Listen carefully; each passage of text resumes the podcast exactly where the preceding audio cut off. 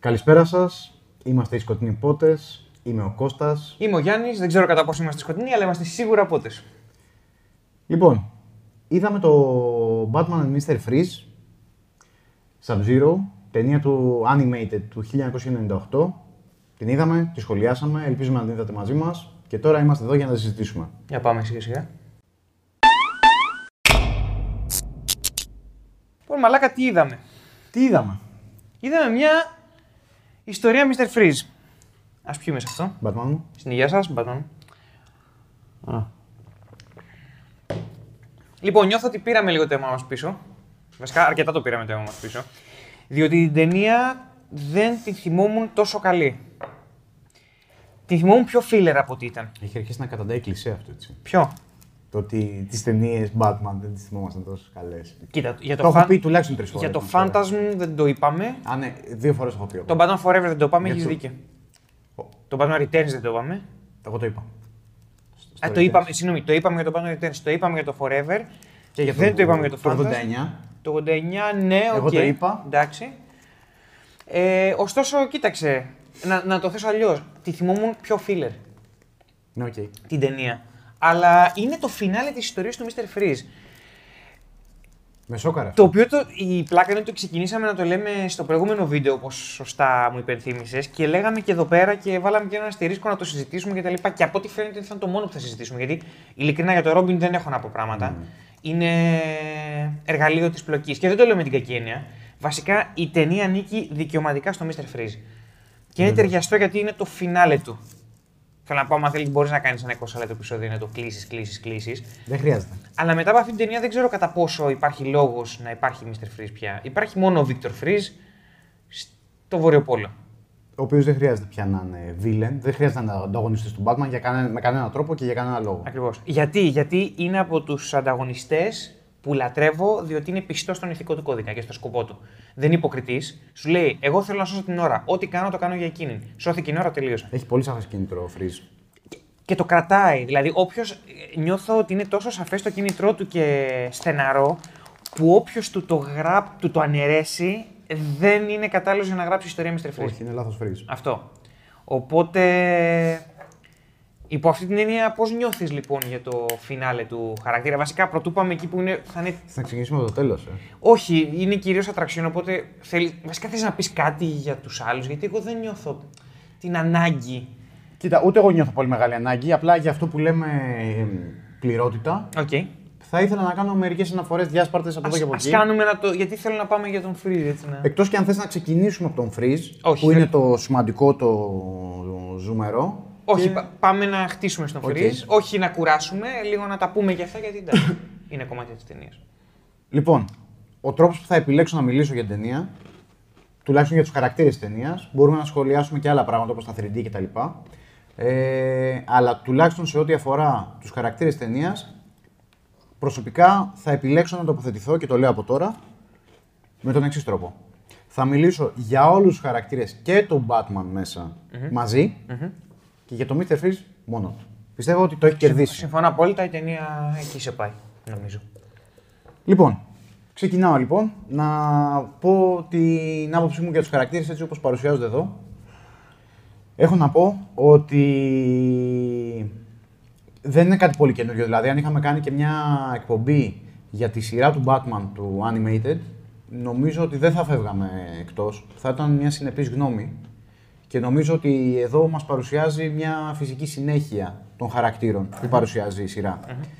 Αλλά επειδή δεν έχουμε δει τη σειρά, θα πω ότι ο Batman είναι ο αγαπημένος μου Batman. Mm-hmm. Μέχρι τώρα τουλάχιστον επιφυλάσσουμε να δούμε πάλι όλες τις ταινίες που έχουμε να δούμε.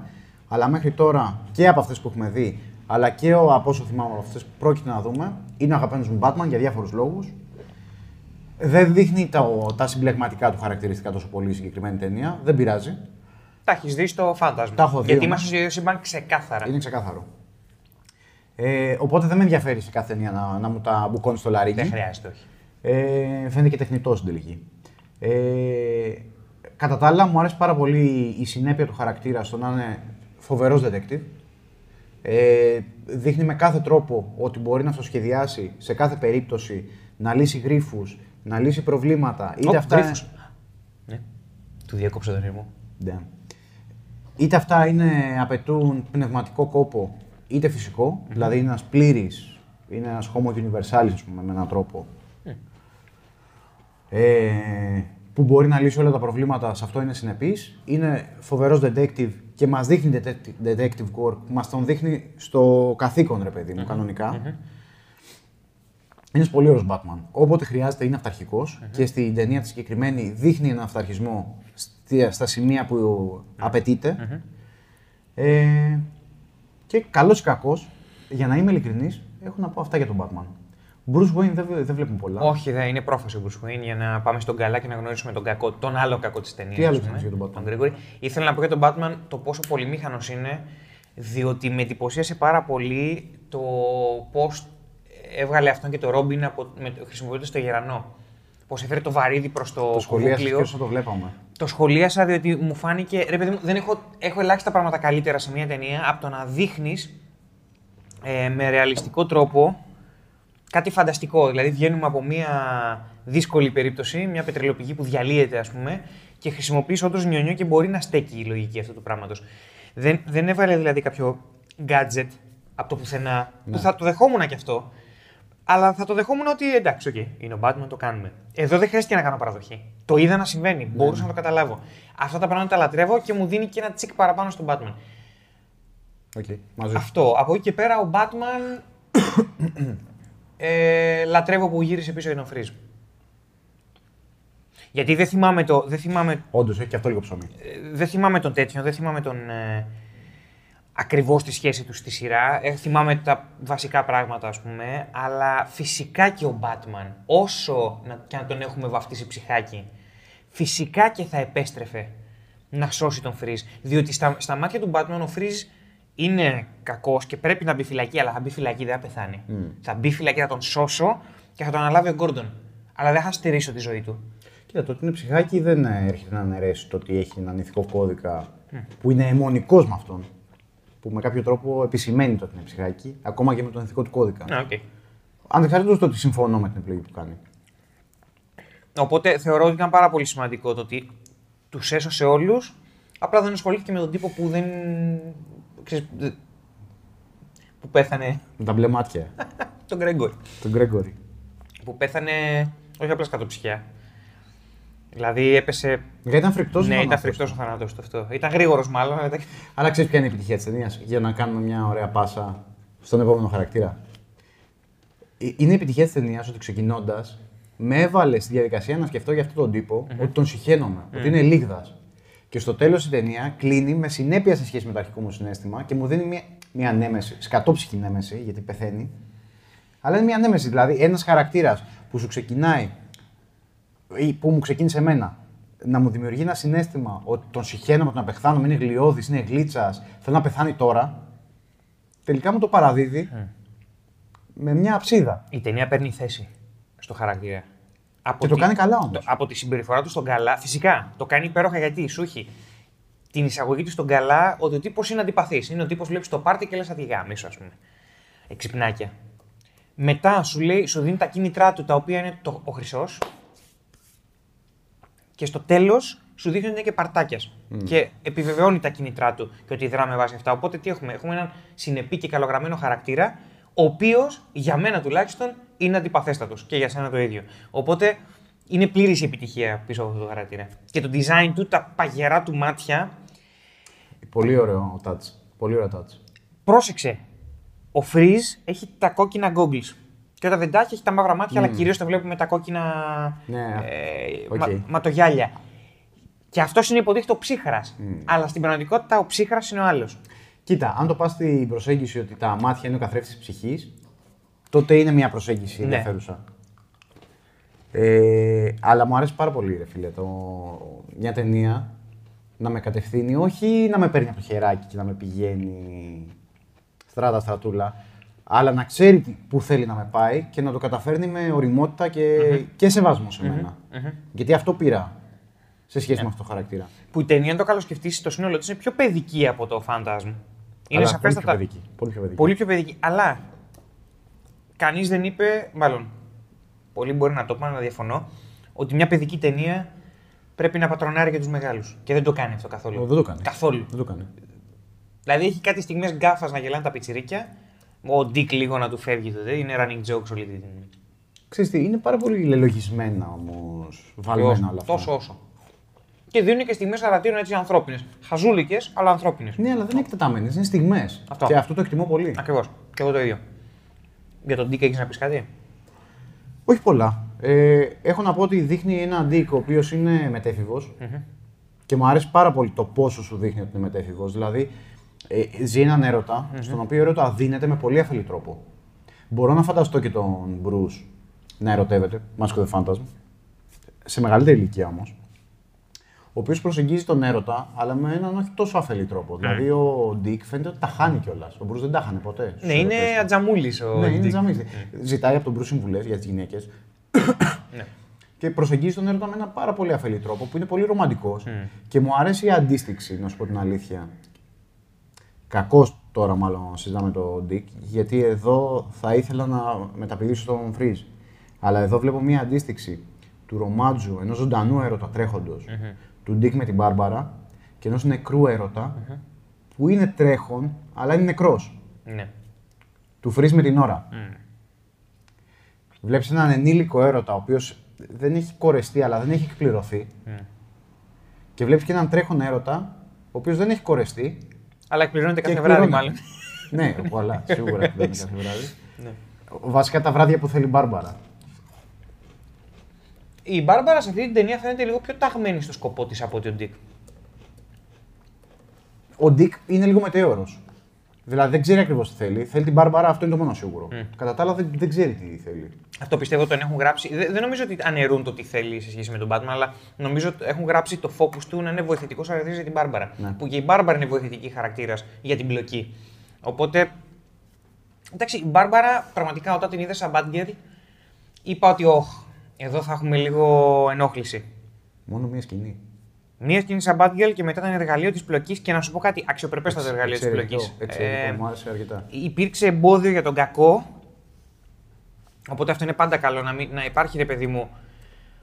Να μην είναι, να μην είναι στο κρυσφύγετο του και απλά να περιμένει. Γιατί έχουν πέσει τόσες ταινίες υπερηρωικές και όχι μόνο δράσεις. Σε αυτή την παγίδα, δηλαδή ότι όλα έχουν στρωθεί στον κακό, έχουν, έχουν βγει από το δρόμο τους να κάνουν τα πάντα για τον ήρωα δύσκολα και τα κάνουν όλα για τον κακό εύκολα και ενώ είναι ενδιαφέρον κακός στην πρώτη πράξη, μετά είναι λίγο βαρετός. Εδώ πέρα έχει την Μπάρμπαρα που του πρίζει τα παπάρια και έτσι πρέπει. Σε πολλές σκηνές κιόλας. Mm. Δηλαδή είναι σίγουρα δύο-τρεις σκηνές. Ακριβώς. Το οποίο δείχνει μια δυναμική γυναίκα και πραγματικά καθόλου φορετό, καθόλου πισί, καθόλου τίποτα. Είναι σε φάση γιατί πρέπει να φύγω. Γιατί πρέπει να φύγω. Αλλά έχει και τα skills για να δοκιμάσει να φύγει. Οπότε όλο αυτό το πράγμα, αν, αν πάρεις το έστω ότι οι δωρητής οργάνων που επέλεξε από τους δεκαεπτά. Αυτό, αυτό είναι λίγο που με βγάζει εκτός, αλλά θα το δεχτώ. Είναι, καλή την πίστη. Είναι από την αρχή της ταινίας, οπότε είμαι OK με αυτό, διότι μου έδωσε όλα τα υπόλοιπα. Οπότε η τύπης απλά θέλει να φύγει και χρησιμοποιεί ό,τι ικανότητα έχει για να το κάνει. Γουστάρω. Μ' άρεσε. Μ' άρεσε. Και εμένα μου άρεσε. Δεν μου αρέσει πάρα πολύ, για να είμαι ειλικρινής, το ότι με κάποιο τρόπο είναι η Μπάρμπαρα η κατάλληλη δωρήτρια που η Νόρα έχει το πολύ σπάνιο, τον πολύ σπάνιο τύπο αίματος και όλα κουμπώνουν ώστε να οδηγηθούν εκεί. Αλλά ξέρεις κάτι, ξέρεις γιατί με πείθει. Με, με πείθει γιατί βασικά δεν χρειαζόταν η Batgirl, αλλά την έβαλαν. Mm. Οπότε δεν μου φαίνεται τελείως εκβιαστικό. Mm-hmm, mm-hmm. Και το προσπερνάει και γρήγορα. Ναι. Οπότε, να σου πω κάτι. Πάει. Ναι. Γιατί όχι. Αυτό. Ε, για την Μπάρμπαρα δεν έχω να πω κάτι άλλο. Κοίτα, μου έδωσε δύο στιγμές αμηχανίας με τον Γκόρντον, οπότε είμαι και okay με αυτό πάντα. Ναι, ναι. Ο Γκόρντον ήταν γλάστρα τελείως, αλλά όχι με την κακή έννοια. Δηλαδή, έβλεπες, το, έβλεπες. Και αυτό έχει να κάνει με το. Αυτό, φίλε, είναι καλό γράψιμο που νομίζω ότι θα πεις. Αυτό πήγα να πω. Ότι έτσι υλοποιείς ένα χαρακτήρα που μπορεί να είναι τρίτος χαρακτήρας. Τρίτος, τέταρτος ήταν ο Γκόρντον εδώ πέρα. Αλλά δίνει στίγμα του τι χαρακτήρας είναι, ακόμα και αν δεν έχει ενεργή, ε, ενεργή σχέση με την μπλοκή. Κοίτα, διόρθωσέ με αν κάνω λάθος. Κάνεις λάθος. Και ακούστηκε ήχος αμήχανος. Πείτε μας τα σχόλια αν κάνω λάθος. Επόμενο θέμα. Για πες. ε, σοβαρά τώρα, διόρθωσέ με αν κάνω λάθος. Ε, Γιατί εντάξει, εγώ δεν έχω γνώση κοινοθεσίας, εσύ έχεις. Ε, έχω την αίσθηση, νομίζω το έχουμε συζητήσει και μαζί, ότι ένας χαρακτήρας που είναι καλογραμμένος είναι ένας χαρακτήρας που τον γράφεις και τον αγαπάς όσο τον γράφεις. Mm-hmm. Ε, ο Γκόρντον, το γεγονός ότι δεν παίζει κανέναν ιδιαίτερο ρόλο στην ταινία, αλλά είναι συμπαθής σαν χαρακτήρας, mm-hmm. δηλαδή δημιουργεί ένα συναίσθημα και δεν τον χρησιμοποιείς, mm-hmm. δηλώνει καλό γράψιμο. Γιατί δεν είναι ότι ασχολείσαι μόνο με τους χαρακτήρες που ασχολείται η ταινία. Mm. Ασχολείσαι και με τους χαρακτήρες που απλά παρεμβαίνουν. Το σφάλμα μιας ταινίας, μάλλον το σφάλμα ενός σεναρίου, σφάλμα. Δεν είναι προτίμησή μου, ας πούμε. Είναι να λες ότι αυτός ο χαρακτήρας δεν είναι απαραίτητος στην πλοκή, οπότε δεν προσπαθώ τόσο πολύ όσο στους άλλους. Αυτό θέλω. Έχεις δει το Τρεις πινακίδες έξω το Έμπινγκ στο Μισούρι? Φυσικά και το έχω δει. Υπάρχει ένας ρόλος μπάρμαν που παίζει για μία σκηνή. Mm. Πετάει ατακάρες. Ναι, ναι, το θυμάμαι. Είναι συμπαθέστατο, το θυμάσαι. Το θυμάσαι. Λοιπόν, αυτό είναι το θέμα. Τελεία, δεν έχω να πω κάτι άλλο. Όταν ασχολείσαι με όλους τους χαρακτήρες σου, και, και όχι ασχολείσαι να τους κάνεις γαμάτους, ασχολείσαι να τους κάνεις πραγματικούς. Mm. Μπορείς να του δώσεις μία ατάκα και να δώσεις στίγμα του τι άνθρωπος είναι, αντί να του γράψεις κάτι κλισέ. Αυτό σημαίνει αγάπη στο γράψιμο. Αυτό σημαίνει αγάπη στο γράψιμο. Αυτό σημαίνει ότι προσέχεις και όχι από σεβασμό ότι είναι ο Γκόρντον, μην τον σκατώσουμε και είναι τρίτος χαρακτήρας. Mm. Ήταν λιγότερο generic ο Γκόρντον εδώ από ότι ήταν στο Phantasm. Όντως. Χωρίς να σημαίνει στο Phantasm με δυσαρέστηση ή κάτι τέτοιο. Εδώ σου λέει: OK, έχει δύο σκηνές με την κόρη του. Ας το κάνουμε να μετρήσει, ρε παιδί μου. Γιατί ξαφνικά βλέπεις ότι υποσυνείδητα περνάει στο θεατή ότι υπάρχει κάποιος ο οποίος νοιάζεται για την Μπάρμπαρα. Και όχι μόνο ο Ρόμπιν που θέλει να την βατέψει ή ο Μπάτμαν που θέλει να συνεχίσει να την εκπαιδεύει. Υπάρχει και ο μπαμπάς της. Και, και πραγματικά δεν είδαμε τον Γκόρντον τον επιθεωρητή, είδαμε τον Γκόρντον τον μπαμπά. Mm. Αυτό είναι καλό γράψιμο. Οπότε, ναι.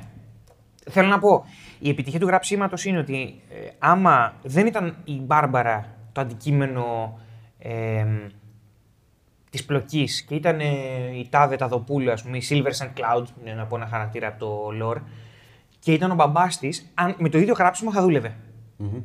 Επειδή είναι ο Γκόρντον, του βάλα και μια σκηνή μετά που είναι σε φάση ψάξτε την κόρη mm-hmm. μου, mm-hmm. θα σας γαμίσω γιατί ακόμα μου μιλάτε. Οπότε δούλεψε. Και μιλάμε τώρα, έχουμε φτάσει σε ένα σημείο να μιλάμε για τον Γκόρντον, ο οποίος είναι τρίτος χαρακτήρας εδώ πέρα. Φτάσαμε στο σημείο. Ε, ενδεικτικό όμως το ότι. Ε, ενδεικτικό και πιο ενδεικτικό είναι ο συνάδελφος του Γκρέγκορι που πήραν και του πήραν την κασέτα τον Batman και Robin. Ο Άλφρεντ από τα Λίντι. Ο Άλφρεντ από τα Λίντι, ο οποίος και αυτόν τον θυμάμαι. Και, εγώ τον και όχι θυμάμαι. Λόγω του design, επειδή είναι ο, ο μαλακάκος αλλά τίμιος συνάδελφος του Γκρέγκορι, ας πούμε.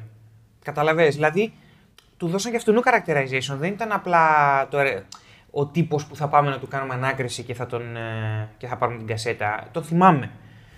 Και όχι επειδή δεν ταινία, γιατί δεν θυμάμαι τους μισούς που είχα δει, ξέρω εγώ, μετά τον Batman και Robin. Ναι. Πού, μάλλον. Καταλαβαίνεις. Ωραία. Επόμενος. Ε, πάμε για τον κύριο Πιάτο τώρα. Κύριος Πιάτο.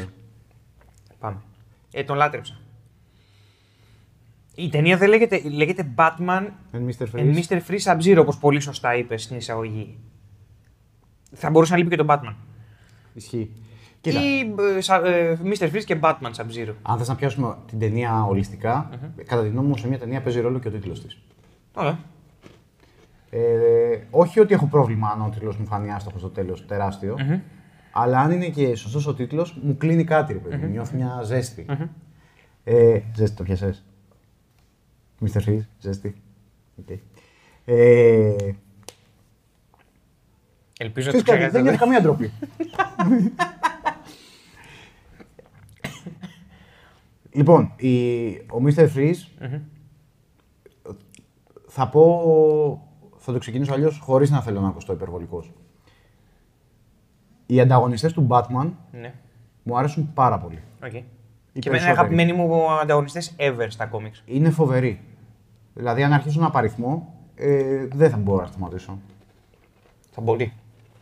Θα μπορώ γιατί είναι πεπερασμένη, αλλά. Δεν θέλω να. Αλλά θα φτάσεις μέχρι και Clock King. Θα ναι, φτάσεις μέχρι εκεί. Θα φτάσω σίγουρα.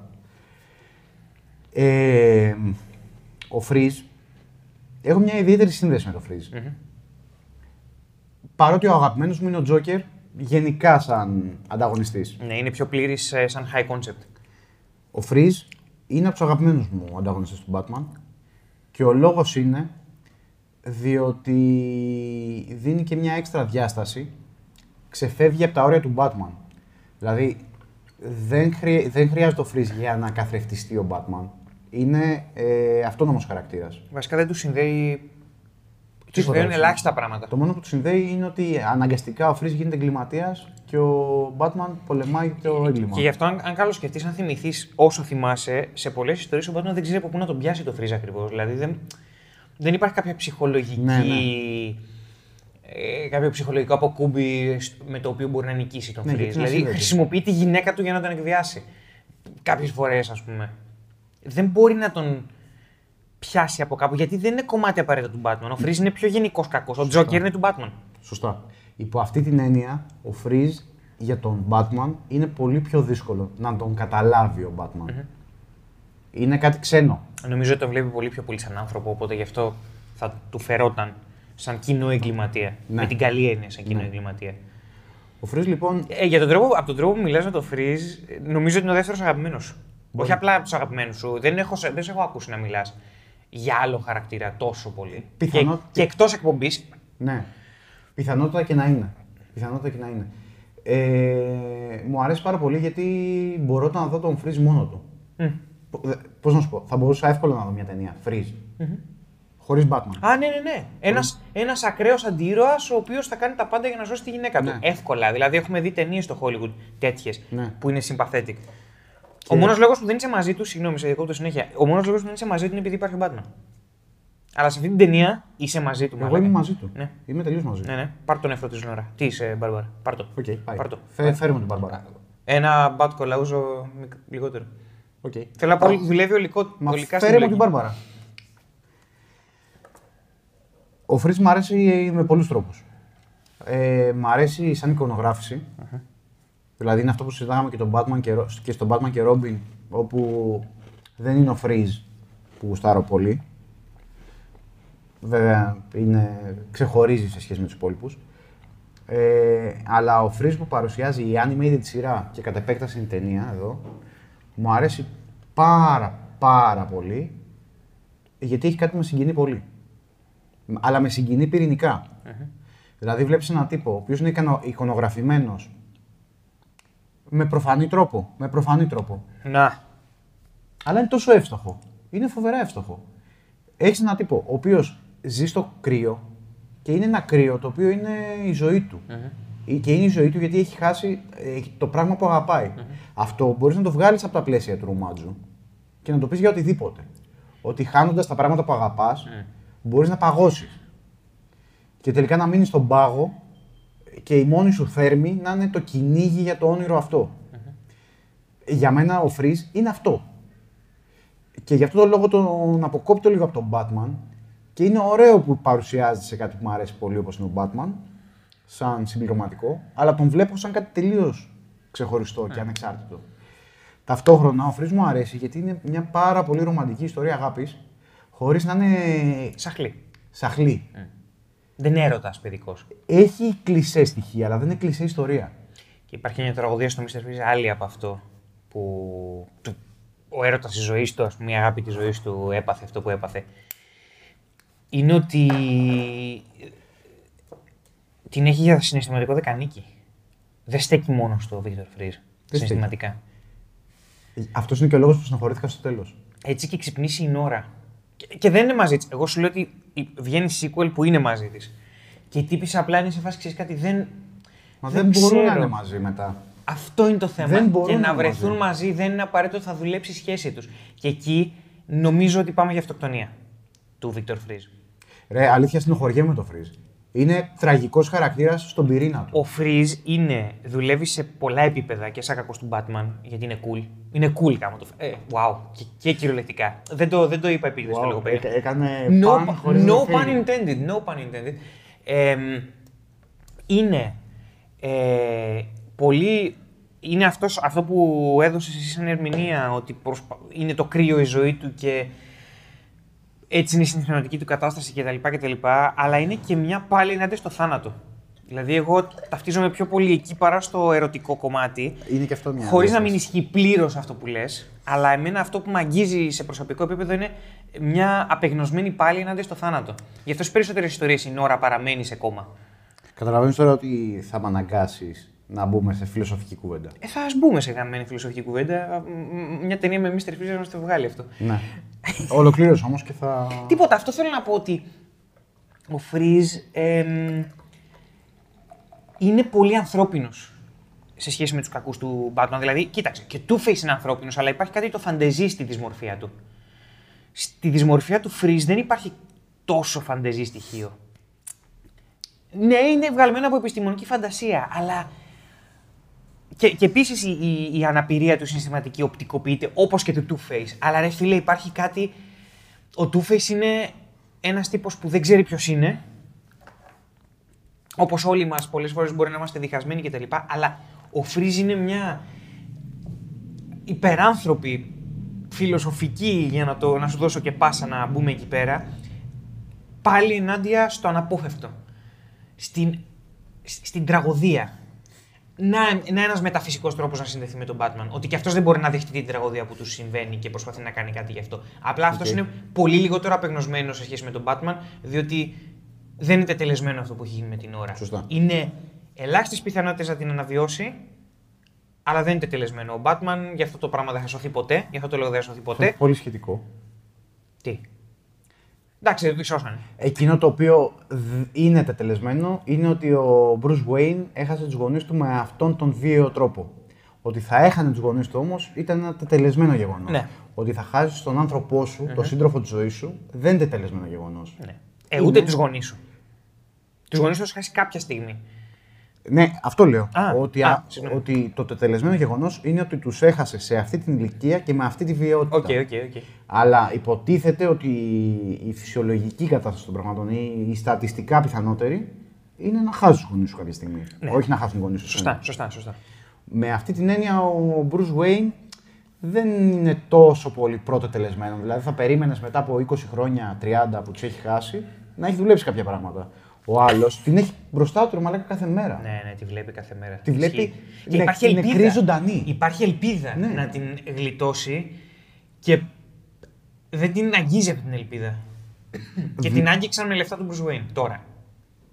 Σκατά. Ωραία, να το συζητήσουμε γι' αυτό. Πάμε, πάμε. σαράντα πέντε λεπτά έλεγε ότι θα βγει το βίντεο. Ναι, Μετρά... νόμιζα, μετράτε. νόμιζα. Μετράτε. Τώρα δεν ξέρω πόσο. Τώρα ήρθε, ήρθε τώρα, περίπου. Απλά δυσκολεύομαι πώς θα κινηθώ, γιατί έχουμε ανοίξει δύο μέτωπα στα οποία πάμε, θα ήθελα να κινηθώ. Πάμε στο μέτωπο το πρώτο που ανοίξαμε. Θα στο φέρω εγώ στο φινάλε εδώ. Γιατί Ωραία. έχω να πω κάποια πράγματα να σου εισάγω. Ωραία.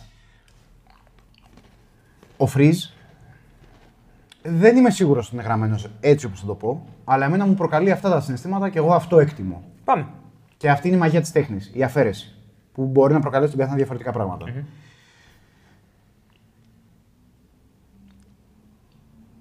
Η, η αγάπη, για μένα, είναι συνδεδεμένη με τη δίψα για ζωή. Mm-hmm. Η αγάπη για πρόσωπα, πράγματα, δραστηριότητες, καταστάσεις, όλα αυτά, είναι μια διαδικασία κίνησης, κατά τη γνώμη μου. Mm-hmm. Σου δίνουν ένα...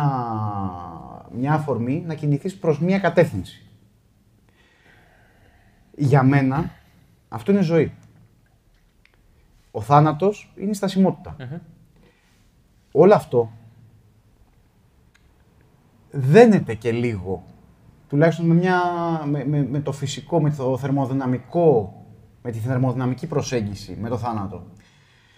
Τι εννοώ, ότι στο φυσικό κόσμο, ας πούμε, στο μικρό κόσμο, μηδενική θερμότητα, μηδέν βαθμοί Κέλβιν, θα σήμαινε ότι ακόμα και τα σωματίδια θα μείνουν ακίνητα. Mm-hmm. Σημαίνει πλήρης θάνατος. Mm-hmm. Παγώνοντας, δεν είναι τυχαίο ότι παγώνοντας, ότι ο πάγος συνεπάγεται για εμάς θάνατο. Mm-hmm. Το γεγονός ότι ο, ο Freeze είναι αναγκασμένος να ζει σε πολύ χαμηλές θερμοκρασίες, δηλώνει συνύπαρξη, uh-huh. συνεχή συνύπαρξη με το θάνατο. Έχει μια μηχανική υποστήριξη που του επιτρέπει να ζει και να ζει σε αυτές τις θερμότητες χαμηλές. Να επιβιώνει. Να επιβιώνει. Και το κίνητρο γι' αυτό είναι η γυναίκα του.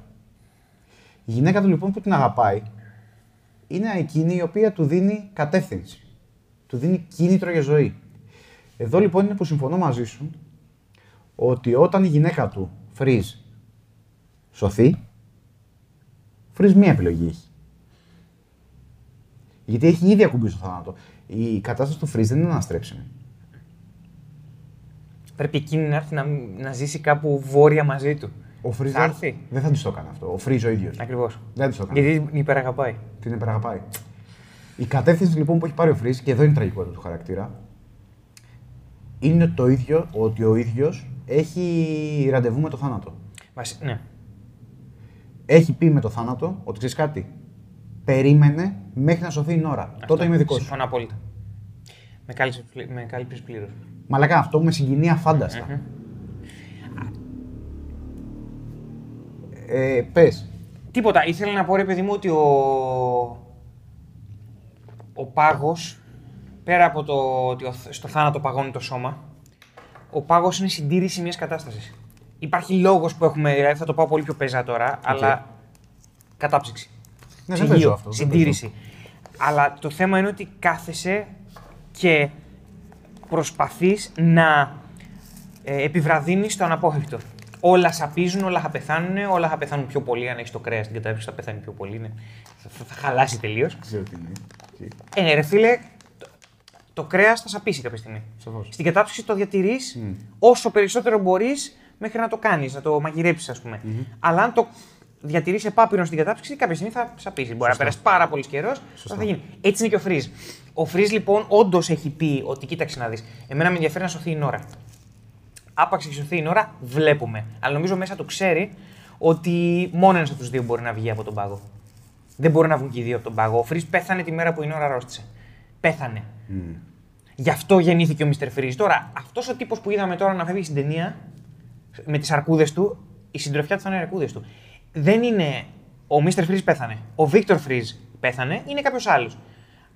Δεν μας αφορά ποιος είναι, γιατί ίσως να υπάρχει μια ωραία κοινωνική ιστορία να υποθεί στα Ιγκλού, αλλά ως εκεί. Δεν είναι ο... κανένας από τους δύο χαρακτήρες για τον οποίο συζητάμε.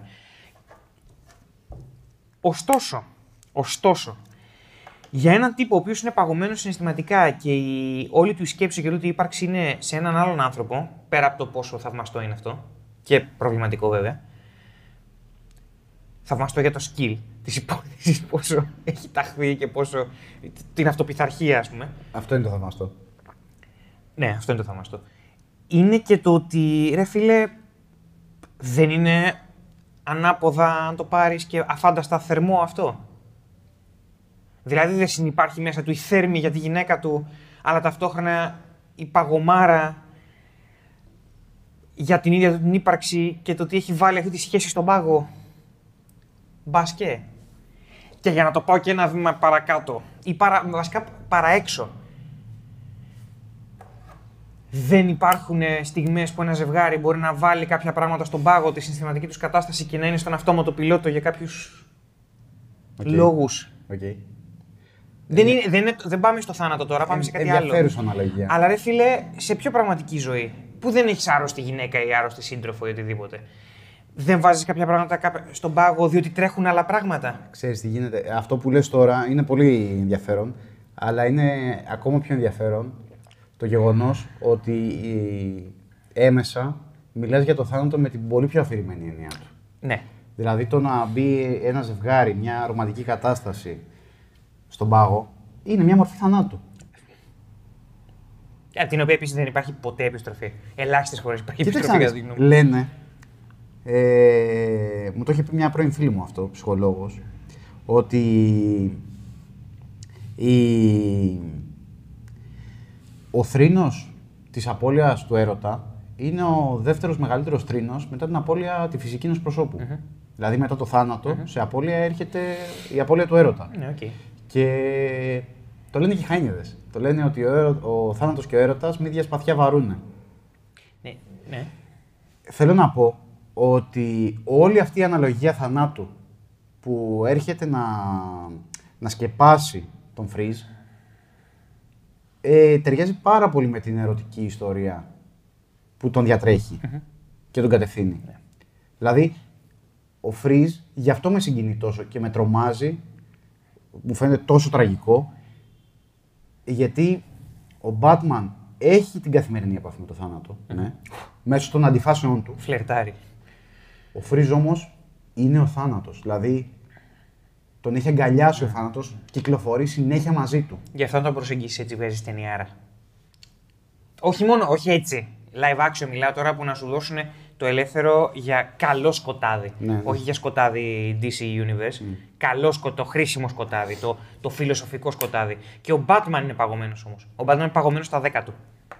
Συμφωνώ. Συναισθηματικά. Αυτό είναι το θέμα. Ότι, ε, η έκφραση ότι βάζουμε πράγματα στον πάγο. Ότι έχω βάλει λίγο αυτό το project στον πάγο, λένε. Ο Batman έχει βάλει τη ζωή του σε πάγο μέχρι να μπορέσει να ξεπεράσει τους γονείς του. Άπαξ και ξεπεράσει τους γονείς του, είναι σαν να πάρει νόρα τη θεραπεία. Και μετά τι? Μετά τέλος. Για μένα θα με σκίσουν τα fan, οι fans. Μην πω, και οι fanboys και οι fans. Μετά ο Bruce Wayne πρέπει να αυτοκτονήσει. Δεν μπορεί να προχωρήσει. Συμφωνώ τελείως. Δεν, το, το, το ζήτημα είναι ότι μεγάλωσε το σώμα του και έμεινε μια δεκάχρονη ψυχή εκείνο το βράδυ. Όταν, όταν λοιπόν ξεπεράσει το θάνατο των γονιών του, ξαφνικά θα βρεθεί ένας τύπος που έχει χάσει τριάντα χρόνια από τη ζωή του σε ένα σώμα ενήλικα, με ευθύνες ενήλικα, με προστατευόμενους και υιοθετημένους και ένα βιολογικό γιο. Αν δέχεστε τον Damian Wayne, δεχτείτε τον Damian Wayne. Είναι ο κύριος και σωτήρας. Καλά. Όχι, όχι, ηρέμησε.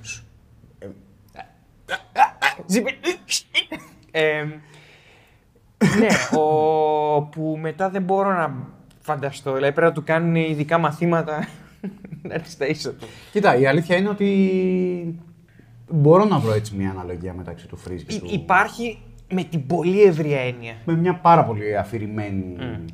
κατάσταση, ναι. Μπορώ να τη βρω. Είναι η σχέση τους με το θάνατο. Είναι ρομαντικός αντίήρωας ο Freeze. Αυτό, αυτό είναι το θέμα. Τον αγαπάω γι' αυτό. Είναι ένας ε, τύπος ο οποίος, αν του δώσεις την κατάλληλη προσοχή, μπορεί να σου βγάλει υπέροχη τέχνη, ας πούμε. Ε, Batman, ξέρω εγώ.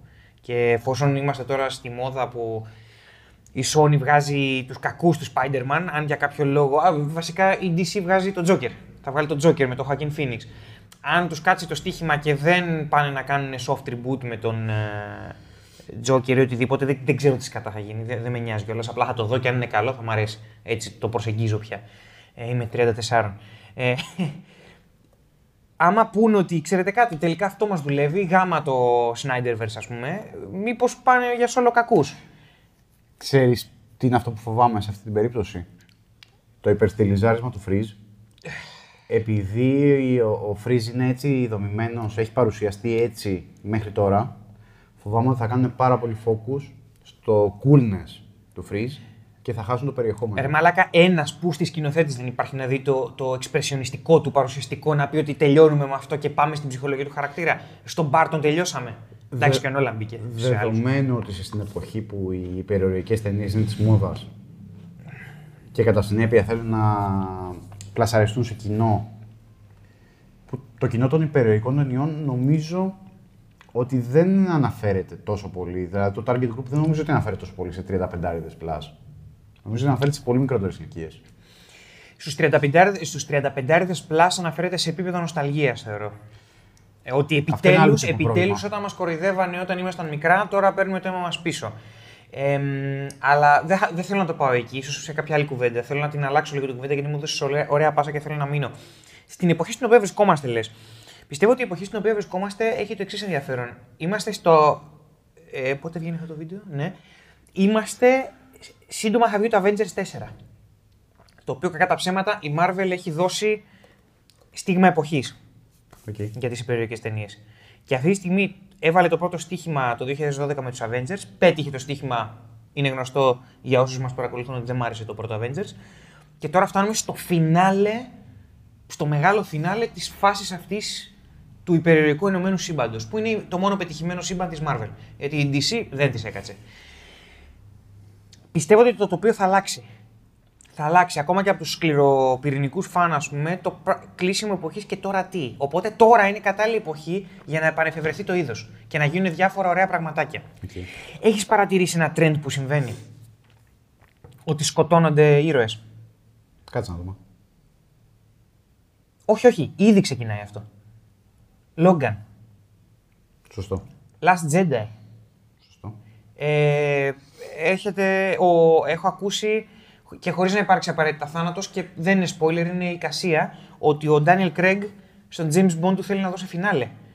Δεν θέλει να δώσει απλά reboot, ότι okay, τελείωσα εγώ, γάμισα την τύπησα και θα με παίξει κάποιος άλλος. Θέλει να δώσει κάποιο τους φινάλε. Μπορεί να πάρει σύνταξη, μπορεί να μείνει ανάπηρος, μπορεί να μείνει σε κόμμα, μπορεί να πεθάνει. Θέλει να δώσει φινάλε. Επανέρχονται χαρακτήρες οι οποίοι τελειώνουν.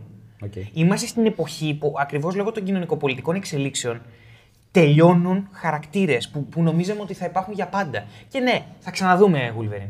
Θα το ξαναδούμε. Θα, το, τώρα τους πήρε η Marvel, αλλά θα δούμε άλλο Wolverine. Ο Wolverine που ξέρουμε και θα, θα αγαπάνε, θα αγαπάω και εγώ τον αγαπάω τον Hugh Jackman, ε, σαν Wolverine.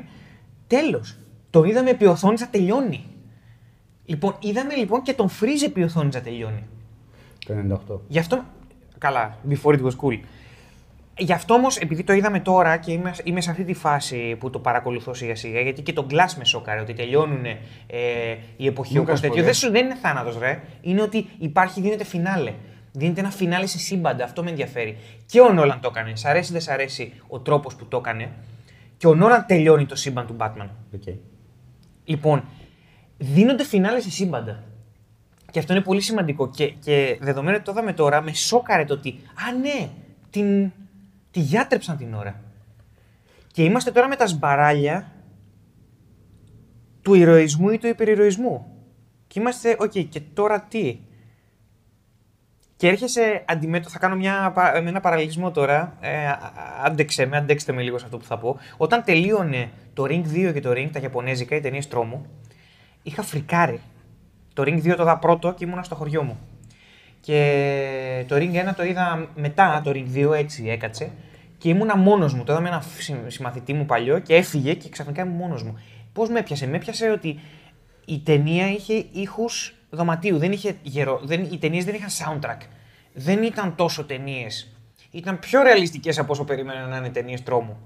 Και ξαφνικά έμεινα να κλείνω μια ταινία με ήχους δωματίου και να είμαι σε ένα σπίτι με ήχους δωματίου. Και φρίκαρα. Okay. Λοιπόν, και είμαι τώρα σε μια εποχή που αυτά τα πράγματα που διάβαζα πιτσιρίκι και συνέχιζα και στην εφηβεία μου και στην ενήλικη ζωή μου να βλέπω και να διαβάζω και να γουστάρω, ένα-ένα να τελειώνουν. Και να μένω με το ρεαλισμό της υπόθεσης, να μένω σε μια... να βγαίνω από το σινεμά ή από το σπίτι μου σε μια Αθήνα με την οποία εγώ πρέπει να μείνω αντιμέτωπος, όχι ότι ζούσα στην Gotham, όχι ότι ζούσα στο γαλαξία μακριά μας, αλλά ρε φίλε υπήρχε μια διέξοδο στην οποία με παίρνουνε και μου λένε, κοίτα, αυτός πέθανε, τελείωσε. Αυτός έκλεισε, τελείωσε. Αυτός συνταξιοδοτήθηκε, τελείωσε. Και ξαφνικά μένω με το ρεαλισμό της υπόθεσης, το οποίο το λατρεύω. Γιατί στο τέλος, ό,τι και αν κάνουμε, όσο και να κοστίζουν τις υπερήρωες, θα βγούμε έξω στην πραγματική πόλη, στην πραγματική ζωή και θα μείνουμε εκεί. Ο Freeze, λοιπόν, για να το γυρίσω, γιατρεύεται, η γυναίκα του θα προχωρήσει και αυτός ξαφνικά μένει στους πάγους. Γιατί δεν έχει άλλη επιλογή. Και δεν έχει και κάτι για, για το οποίο να παλέψει. Γιατί η αγάπη του, και επειδή ο τύπος δεν είναι υποκριτής, όντως αγαπάει, σώθηκε. Τελείωσε. Και τώρα τι, αυτό θέλω, εκεί οδηγούμε. Τώρα τι, όταν τελειώνουν οι ήρωες ή οι κακοί, τώρα τι. Γι' αυτό στο Watchmen αξίζει μια καλύτερη ταινία. Επίσης. Anyway. Okay. Μην πιάσουμε το Watchmen και θα γκρινιάξω. Θα, θα γκρινιάξω. Ναι, ναι. Ε, ωραία. Μου δίνεις και εσύ λοιπόν καλή πάσα για να συνεχίσω κάτι που ήθελα να πω. Γιατί έθεσες ένα θέμα περί ελπίδας. Ότι ο, ο Freeze εκεί υπάρχει και είναι μπροστά του η ώρα. Δηλαδή, όσα επεισόδια δεις από τις Animated Series Batman, θα δεις ότι ο Freeze δεν είναι μακριά την ώρα. Mm. Την αγγίζει στο γυαλί. Είναι πάντα δίπλα του. Ναι. Και, δηλαδή, δεν μπορεί να αγγίξει φυσικά. Είναι αυτό που λες. Αγγίζει το γυαλί και μέσω του γυαλιού αγγίζει την ώρα. Το οποίο του δηλώνει μια αίσθηση, ένα αίσθημα ελπίδας. Mm. Μα δεν αντιλαμβάνεσαι πόσο μεγάλη απελπισία, και χρησιμοποιώ πείτε τη λέξη απελπισία, μπορεί να σου προσφέρει η ελπίδα. Mm-hmm. Θα επανέλθω αυτό σε μελλοντικό βίντεο αυτής της εκπομπής. Καλά, ξέρω. Ξέρεις. Ξέρω. Μαλάκα, αλήθεια μου ραγίζει την καρδιά αυτό. Mm. Και επειδή έχω τείνω μεγαλώνοντας, ας πούμε, να... να εκτιμώ πολύ περισσότερο τον Καμί που μιλάει για την ελπίδα. Και το πόσο κύβδηλη είναι η ελπίδα. Ναι. Το οποίο το έχουν πει πολλοί φιλόσοφοι, ρε παιδί μου, όλο αυτό το περί ελπίδας. Βέβαια, ο Καμί έχει την ιδιαιτερότητα να σου λέει ότι μην έχεις ελπίδα, αλλά μην είσαι απελπισμένος. το ζήτημα της ελπίδας. Το οποίο είναι πολύ σοφό. Ναι. Γιατί όταν είσαι απελπισμένος, είσαι κτήνος, όταν, έχεις, ε, όταν ζεις μόνο για την ελπίδα, είσαι ονειροπόλος και σου λέει να είσαι κάπου στη μέση, άρα να ζεις την καθημερινότητα. Να είσαι άνθρωπος. Πάρτα. Ο Φρίζ είναι πιο άνθρωπος από τον Batman, το είπα. Όχι, είναι πιο άνθρωπος από τον Batman. Το είπα πρώτος όμως. Okay. Ναι, credits. Σε όλη τη λογοτεχνία το κάνω πρώτος. Credits στο Γιάννη Τζουβελίκη. Credits με τη μορφή μπουνιάς. Καλή χώρα. ε, με συγκινεί πάρα πολύ αυτό με, με τον Freeze. Ότι είναι α, καταδικασμένος να έχει την ελπίδα στα μούτρα του εδώ. Και την πήρα. Παίρνοντας την ελπίδα του, παίρνουν το κίνητρο για ζωή. Μα αλλά καταλαβαίνεις πόσο αντιφατικό, πόσο παραλογισμός όλο αυτό. Ωστόσο χαμογέλασε στο τέλος. Χαμογέλασε, αλλά ξέρεις κάτι. Μπορώ να φανταστώ τον Freeze να φεύγει, να πηγαίνει στη σπηλιά του και να φεκτώνει. Ω, καλά είσαι. Δεν μπορώ να φανταστώ τον Freeze να ζει με τις αρκούδες. Κοίτα, εγώ μπορώ να το κάνω τελείως ομοίς κατοψυχία. Αυτοκτονεί και μετά οι αρκούδες ήταν το πτώμα του. Well. Έτσι θα γινόταν. Μα λέγαμε πολύ σκοτεινό σήμερα γιατί. Α, ας του δώσουμε... Τελικά είμαστε και σκοτεινοί και πότες. Ας του δώσουμε ότι είναι το πιο πιθανό σενάριο αυτό που λέει. Ε? Ε, θέλω να πω εσείς τους. Ναι, είσαι αρκούδες, είσαι στους πάγους, τι θα κάνεις. αρ πι τζι. Θα πας να φας, μετά πας να χέσεις.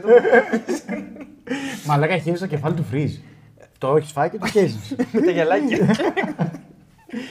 Δεν τα φοράγες τελείως. Α, δεν τα φοράγες, όντως, τι λέω. Κρίμα. Θα, θα μου άρεσε η εικόνα πάνω στις wow. ημίλευκες κουράδες για τα γυαλάκια okay. του Freeze. Καλ, καλ, καλό σκηνοθετικό όραμα. Ναι. Wow. Ε, ναι, κοίτα. Σύμφωνοι. Ε, δεν έχει... Δεν... Δώσα φινάλε στο Freeze, φίλε. Αλήθεια, είμαι ακόμα σοκαρισμένος mm. από αυτό. Mm. Δηλαδή, επειδή δεν, δεν το θυμούμαι, το είχα δει πάρα πάρα πολλά χρόνια. Εγώ, είπες, την ταινία. δεκαέξι χρόνια. Δεν θυμόμουν ελάχιστα πράγματα. Και βλέποντας το τέλος, μαλάκα, η καρδιά μου σφίχτηκε. Mm. Και σφίχτηκε όχι για κανέναν άλλο λόγο, γιατί είχα υπόψη μου ότι ο Freeze με την ώρα να ζει δεν έχει κίνητρο για ζωή. Ακριβώς γιατί δεν μπορεί να είναι πια μαζί της. Και επειδή εκπληρώθηκε το όνειρό του, το οποίο μου λέει κάτι για τα όνειρα, mm. παρεμπιπτόντως. Mm-hmm. Mm-hmm. Ε... Εννοείς ότι πρέπει να παραμένουν άφταστα από ένα σημείο και μετά. Ε, ε είναι η ελπίδα που κάνει, το ίδιο πράγμα είναι. Αυτό. Το όνειρο είναι η ελπίδα. Τι δε. σημαίνει όνειρο τελικά. Mm. Αλλά επειδή δεν περίμενα να το δω τώρα. Mm-hmm. Τώρα, νώρα. Πιανείς. Δυστυχώς. ε, επειδή δεν περίμενα να το δω τώρα. Ρε φίλε, σφίχτηκα δηλαδή. Mm. Τέλειωσε ταινία και μου άφησε κόμπο. Δεν ξέρω πώς θα πάω αύριο στη δουλειά. Πώς θα πάρω ένα ερωτική. Ε, μόλις έδωσε το κίνητρο ηλίθιε. Βέβαια όχι. Δεν, ξε, δεν ξέρουμε πότε είναι το γύρισμα και πότε είναι η ημερομηνία προβολής. Okay. Εργασιακά tips από τις φορές. Αυτό πρέπει να το κάνω χουμπί, νιωμίζω. Λοιπόν, ε, ναι, δεν μπορώ να... Βασικά, αυτό είναι το καλύτερο απ' όλα. Νομ... Ήθελα να κάνω εικασίες μέχρι να δω το φινάλε της ταινίας και να κάνω μια κουβέντα πάνω σε εικασίες του πώς θα φανταζόσουν το φινάλε του, του Freeze και ξαφνικά βλέπω αυτό και λέω, ξέρεις κάτι, δεν θέλω να το συζητήσω. Ε, μου έδωσε το καλύτερο φινάλε που μπορεί να έχει ο Freeze. Γιατί υπάρχουν δύο τρόποι να προχωρήσει ο Freeze. Είναι να του πεθάνει η ώρα τελείως, όπου, όπου θα γίνει μονομανές ε, κτήνος. Εκεί θα γίνει arch villain. Εκεί θα γίνει arch villain, θα τον πλακώσει ο Batman, τελειώσαμε. Okay. Άντε να λέω σκοτωθεί με τον Batman αν έχει αρχίδιο σκηνοθέτης. Αλλά νομίζω αυτό είναι τιμή που ανήκει στον Joker δικαιωματικά. Ή και όχι. Όποιος έχει πολλά αρχίδια, αλλά σκοτώνεται με το Freeze ο Batman. Δώστε μου ό,τι θέλετε. Ναι, δώστε μου κάτι που να δουλεύει. Ε, αλλιώς κάνεις αυτό που έκανε η ταινία, ρε φίλε. Σε φάση αντέγραψε το. Αντι, αντίγραψε το. Το Sub-Zero. Αντίγραψε το. Κάντο. Και ορίστε, δώσ' μου. Και, ναι, καλή τύχη. Καλή όχι τύχη. Αυτό, όχι αντίγραψε με όλη την μπλοκή. Μπορεί να, όχι, κοίτα, α... μπορεί να υπάρξουν πολύ καλύτερες μπλοκές από αυτήν. Σαφώς. Αντίγραψε το συναίσθημα, το. Το πιο γαμάτο απ' όλα ξέρεις ποιο είναι. Ότι την αγάπη του Freeze για την ώρα την έπιασε και τον Batman και Robin. Εμένα με έπεισε ο Schwarzenegger σε σημεία ότι εμένα. Πραγματικά νιώθει για την ε, ώρα, το οποίο σημαίνει ότι μπορεί στα χέρια ενός πιο. Ενός, όχι καλύτερου σκηνοθέτη, ενός σκηνοθέτη που ενδιαφέρεται με ένα σωστό casting. Είναι αυ... αυτονόητο να το πετύχεις. Και που το στούντιο δεν του ζαλίζει τα αρχίδια με το σκηνοθετικό του όραμα. Κοίτα. αν ένας σκηνοθέτης έχει αποδείξει ότι μπορεί να βγάλει πολύπλοκες ανθρώπινες σχέσεις και συναισθήματα, είναι ο Ματ Ρίβς που έκανε τους δύο τελευταίους πλανήτες των Πυθίκων. Το έχεις δει το τρίτο? Ναι, ρε. Δεν μπο... δηλαδή, αγαπημένη τριλογία. Μετά την επιτυχία του Aquaman, έτσι και αφήσουν το Ρίβς, όπως άφησαν τον One να κάνει αυτό που θέλει.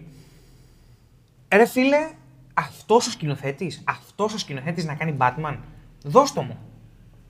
Πραγματικά δώστο μου, μπορεί να το πετύχει. Το ακούγεται σεξουαλικό να βγείτε. Ναι, ελπίζω να μας βλέπετε, γιατί δεν υπάρχει τίποτα σεξουαλικό. Εδώ τρώω κάτι μπισκοτάκια. Δεν μπισκότα, ηλίθεια, κρακεράκια είναι. Και τα έχει τσακίσει. Ε, ρε φίλε, δεν ξέρω. Αλλά γι' αυτό υπάρχουν. Ξηροσφύρι, πήρα. Είμαι πάρα πολύ ευχαριστημένος με αυτό το πράγμα που είδα. Πάρα πολύ. Μαλάκα, εντάξει, είναι ταινία Freeze και είμαι χαρούμενος που είναι ταινία Freeze. Και δεν ετεροπροσδιορίζω, γιατί σκέφτηκα κάποια στιγμή, έκανα ένα βήμα πίσω και λέω: ετεροπροσδιορίζω τη γνώμη μου με τον Batman και Robin. Όχι. Όχι, όχι. Όχι, γιατί δόθηκε πολύ σωστό πράγμα εδώ είναι πέρα. Είναι πολύ καθαρό αυτό που δηλαδή. Δηλαδή, αναγνωρίζω ότι η ταινία στο σύνολό της είναι OK, πέρασε καλά. Αλλά το πώς γράψαν το μίστερ Freeze είναι σαν λες και ότι το χρωστάγανε. Δηλαδή, αν μου λέγανε ότι άρχισαν να το γράφουν την επόμενη μέρα της πρεμιέρας του Batman και Robin, θα έλεγα ναι, μπορώ να το καταλάβω. Ναι, σε φάση εξηλαιώστε τον. Αλλά ήταν γραμμένο, γυριζόταν, σχεδιαζόταν παράλληλα ή γυριζόταν παράλληλα τέλος πάντων. Οπότε, ναι. Wow, μπράβο. Και... είμαι βαθύτατα συγκινημένος στο Freeze. Και να σου πω κάτι, αξίζει, αξίζει μια δεύτερη απόπειρα σε live action Freeze. Αξίζει. Ναι. Προ... βασικά προτιμώ να δω μίστερ Freeze παρά Joker ξανά. Ε, πρώτα. Θα ήθελα να δω και τα δύο. Όποτε μου πετάνε Joker θα τον παίρνω. Ε, εντάξει, εντάξει. Όποτε μου τον πετάνε Joker, Joker θα λέω θέλω έχω... να τον δω. Απλώς θέλω να δω ότι, ότι προκειμένου να γίνει σωστά, δηλαδή αν όντως ο Joker του Phoenix είναι πετυχημένος και παραμείνει και Elseworlds, δεν δε, δε συνεχεί ποτέ με Batman, που προσωπικά δεν νομίζω. Ε, εντάξει, αν, πώς, τον αγαπήσει, πώς, αν τον αγαπήσει ο κόσμος, δεν παίζει να μην το συμπεριλάβουν στο σύμπαν του, του νέου Batman, όποιος και αν είναι αυτός. Ε, ρε φίλε, του αξίζει του Freeze μια ωραία ζουμερή ιστορία. Και ας είναι μια ταινία, προσωπικά θα ήθελα να το δω σε διλογία που να συνυπάρξει με έναν άλλο κακό στη δεύτερη ταινία. Έχω, έχω σχεδιάσει μια δική μου τριλογία στο μυαλό μου. Ωραία. Ε, και τώρα προβάλλω. Ναι, είναι πάρα πολύ απλό. Χρειάζομαι μόνο ε, εκατό εκατομμύρια. Κοίτα, το πορτοφόλι μου είναι εκεί. Ε, μπορώ να σου δώσω, ξέρω, ε, πρέπει να έχω μέσα κανένα τριαντάρι. Και εγώ έχω εξήντα ευρώ. Με ενενήντα ευρώ αγοράζεις εσένα για Batman στην καλύτερη. Δείτε το. Λοιπόν. Αλλά ναι.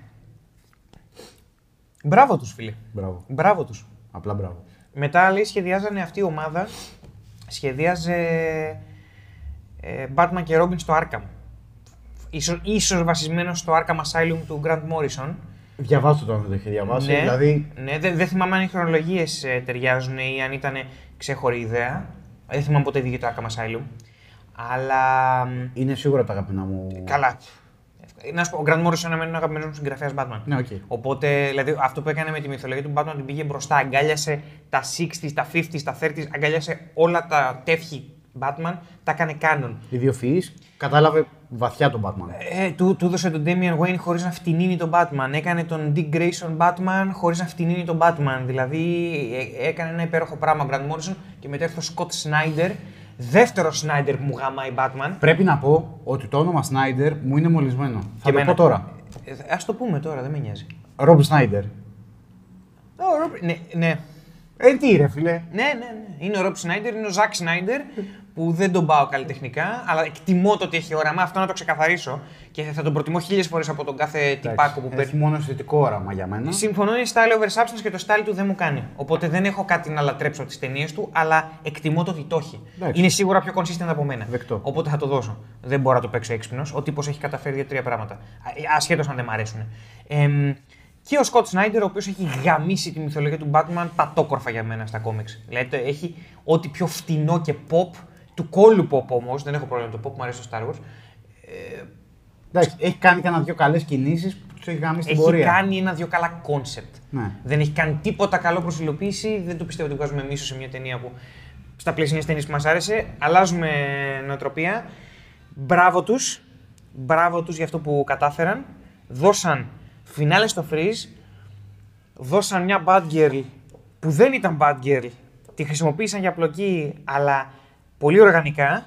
Σωστά.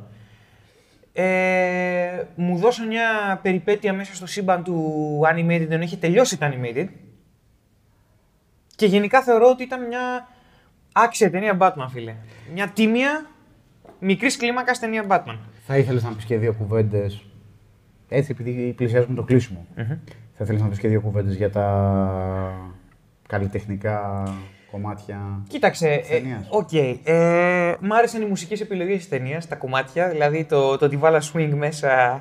Αχ, του έδωσα πάσα για άλλη μια μισή ώρα. ε, Παιδιά, αν δεν χορεύετε swing, βασικά δεν ξέρω, εντάξει, η επιλογή σας είναι, δοκιμάστε να χορέψετε.